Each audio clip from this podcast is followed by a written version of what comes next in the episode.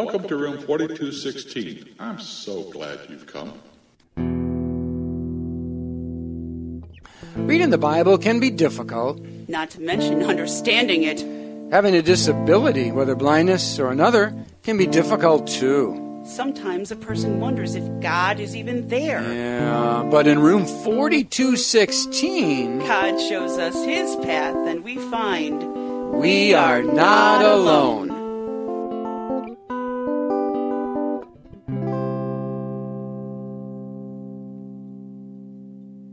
So here we are again, Cecilia. Yes, we are. Where are we? Room 4216, I believe. Ah, lesson four. Uh, no, actually, lesson five. Five? Mm, yes. I really couldn't count well as a kid growing up. Okay. All right, well, we're on lesson five, and what are we doing today? Studying Jonah. Jonah, we did him last week. Yes, well, we're on Jonah Oh, that's right. Last week we had him tossed in the lake, and there he in was. sea. Oh, see, and there he was going down, and a fish swallowed him up. That's right. So, what are we doing today? Jonah 2. Jonah 2 what? To the moon? Ouch. I earned that. Jonah chapter 2. Oh, okay. All right. And what's chapter two? Chapter 2, Jonah prays. Praise? What? Good Lord, good grief. There's the food. Let's eat. No, I think Jonah was the food. Oh, yeah. So, what does he pray? Well, uh, from what you and I have studied, and we do study people. Boy, we, do. study. How many times have we read through this? honestly, I'm 15 or 20 times I least. wouldn't be surprised. And and we read it so that we can help understand it and then share it with you. And we will read the section to you in the next segment. We read and we found that there were several parts to this prayer. Yes, three parts. And the first part, Help, help, help! yeah, just a simple cry, I need help. Section 2, Oh, by the way, section 1 was just uh, like a half a verse, just that word help. So section 2 then he moves on. You hurled me into the deeps. You put seaweed around my neck. I'm choking here. It's describing his current situation wherein he needs help. And as he does turn to God for that help, he proclaims, God, I trust you, and God delivers him. Which moves us to part three. I better start making travel plans for Nineveh. He concludes a response. And so we have a simple prayer one, two, and three. Yeah, but Pastor Dave, Uh-huh. we don't hear him saying, Boy, Lord, did I screw up. I am such an idiot. Just. Uh, just hit me on the head and, and kill me now. I'm No, we don't get any of that. That's that's a prayer that we would probably do, but this actually comes from the oral culture. Well, let me get to that in a second. Um, it reminds me this prayer of a prayer you told me you were praying just a couple weeks ago Oh? as you were walking. Do you remember that?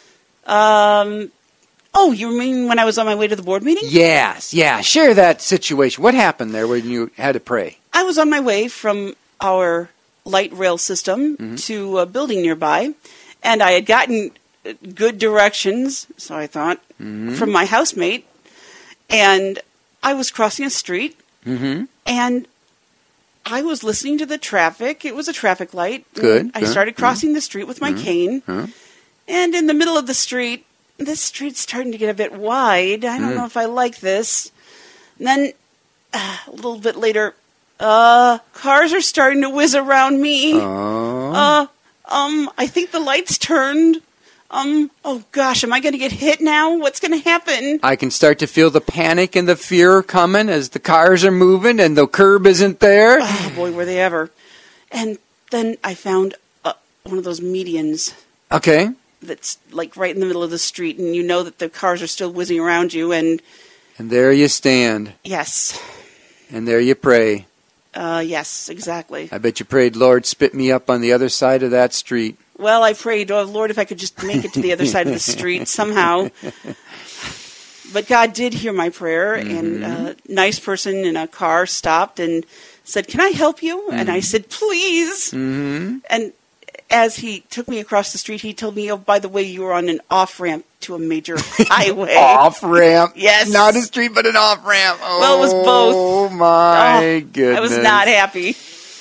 And you see, what you just did is just what Jonah did with his prayer, part one, two, and three.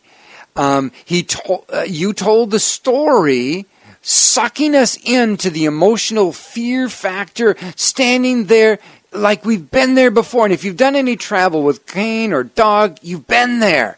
And if you don't travel with cane and dog because you're afraid, you understand. and you pray, help. Simple prayer, help. And you realize when it's all over, God answered your prayer. Yes, he did. And that's exactly what we have with Jonah, part one, part two, part three.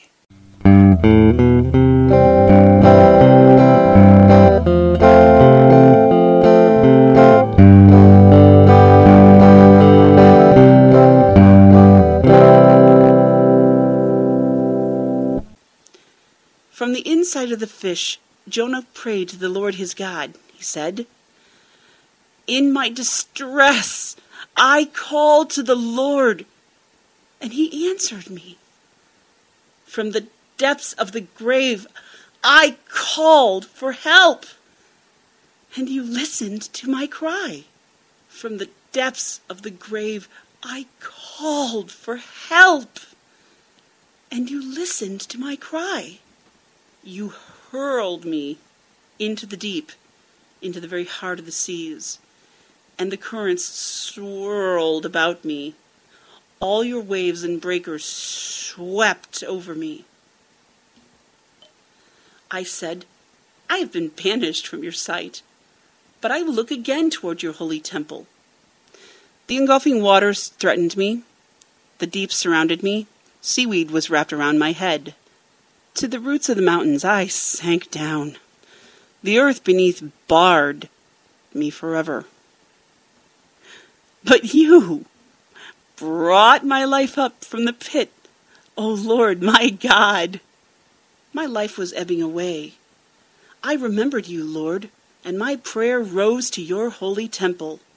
Those who cling to worthless idols forfeit the grace that could be theirs.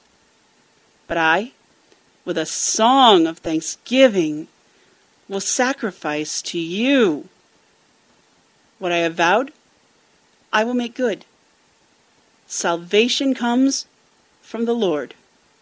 And the Lord commanded the fish, and it vomited Jonah unto dry land.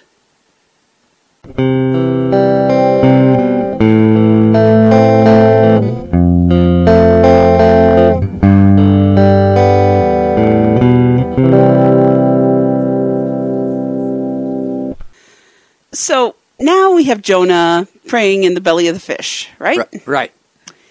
Are you saying then that God hurls Jonah and, for that matter, us into trouble? Oh. Well, yes and no.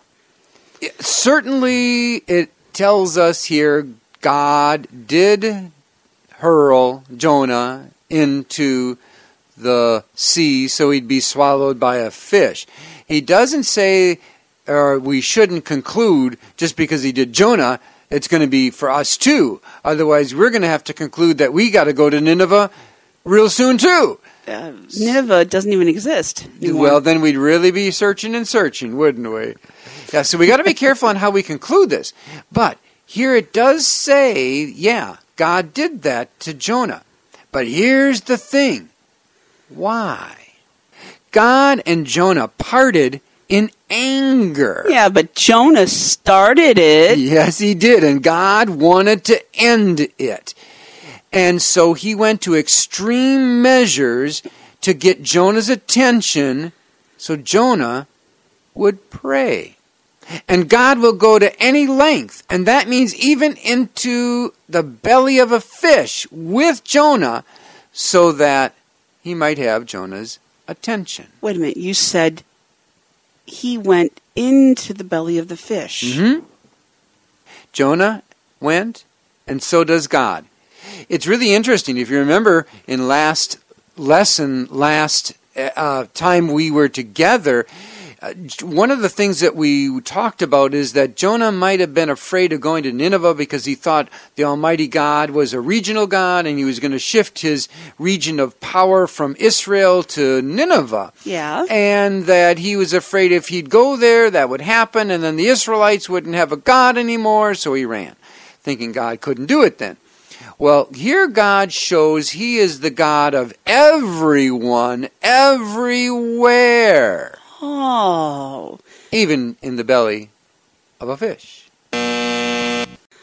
Oh. He had it all wrong. Mm hmm. So, God wants us to talk with Him anywhere and everywhere. That's right. Where there is faith in God, there is an altar, whether there's a physical one or not. Mm-hmm. You don't have to be at church or at some prayer meeting or even during this Bible study just to talk to God. And He wants us always to be talking with Him. Jonah didn't have his Bible there in the belly of the fish, but he certainly had his God.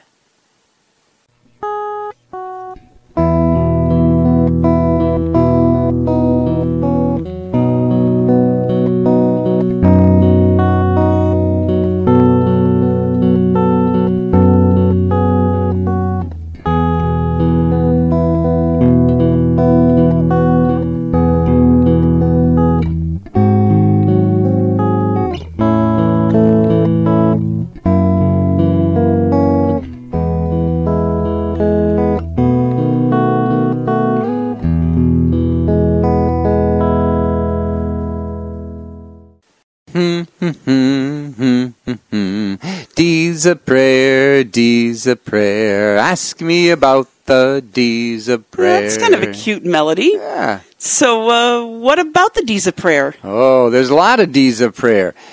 Desire is the thing that begins our prayer. It's what we want for which we'll dare. Oh. Cute song, as I said.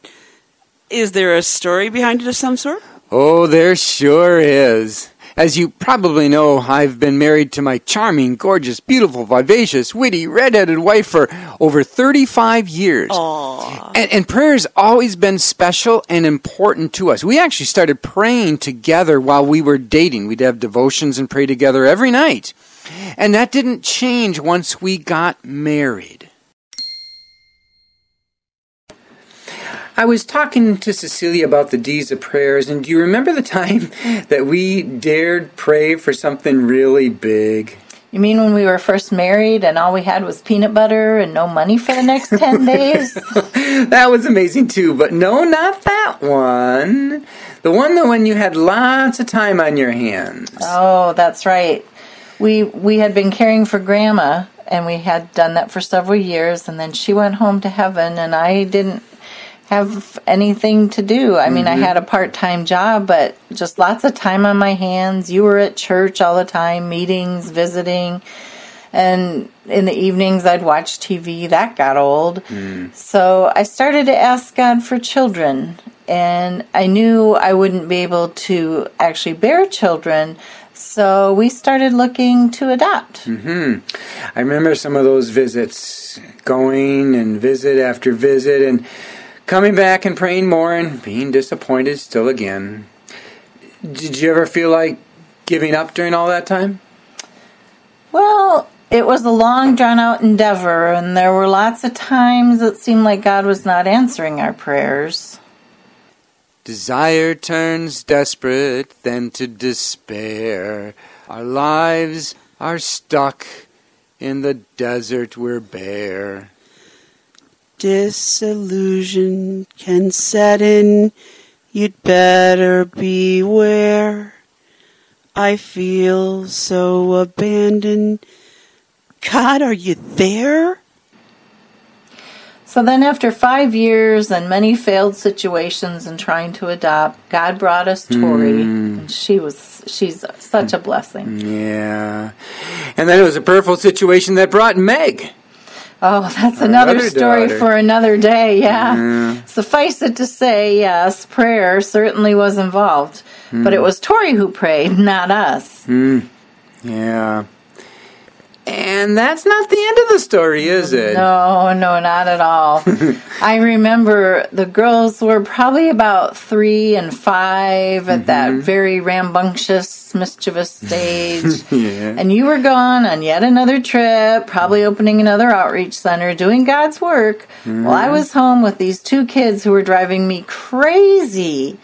Yeah. Well, then two things happened. First, when you came home, I said, I don't have a moment to even breathe. Here are the kids. I'm out of here.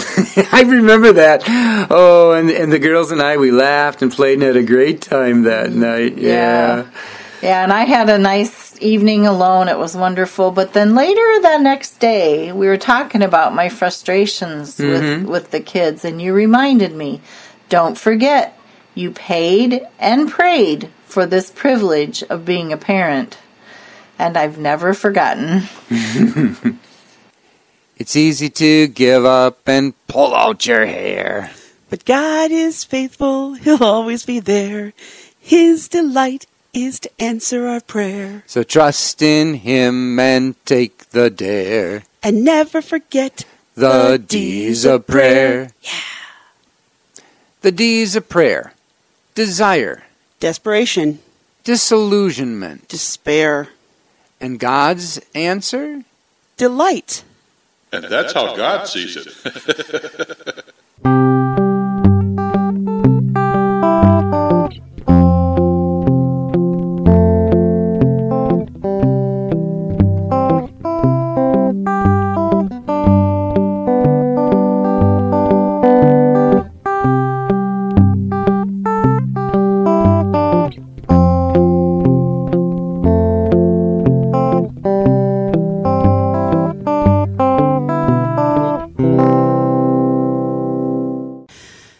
come to the end of chapter 2 of the book of Jonah.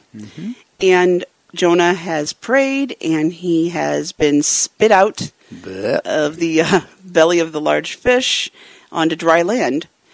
Is there anything else that we can take away from this chapter? Yes, there really actually is one more very, very valuable thing. As Jonah was in the belly of the fish, it was pretty much a dungeon, a, trap, a, a prison for him. And yet, because God was with him, he really wasn't trapped at all. We often think of our disability, no matter what it might be, as something that holds us into a prison, a trap, or a, a dungeon. Jonah was in a dungeon, in a fish, and yet God set him free. I'm not free. I don't have any life of any sort. I have no places to go. I have no money, no work, no friends. Hmm. Who said you're not free? Who said that you were trapped or in a dungeon? Well, uh, society, Uh-huh. doctors, Mm-hmm. myself, my desires. hmm Those are all valid, but not God. And that's what Jonah learned in the belly that God was with him even there. And because God was with him, he had life and gave him purpose and meaning. Okay. Then what's the rest of this book about? We're only halfway through. Well, and most people think that the story ends there. yeah, they do, but it doesn't. We do have two more chapters. So come back for the next lesson in room 4216, and we, with God's help, will open up chapters 3 and 4. And in the meantime, if you want to talk to us about this lesson or anything else you've heard on this Bible study, send us a note. Our email address is info INFO at not dash alone N-O-T dash A-L-O-N-E dot net. N-E-T. Do come back again to room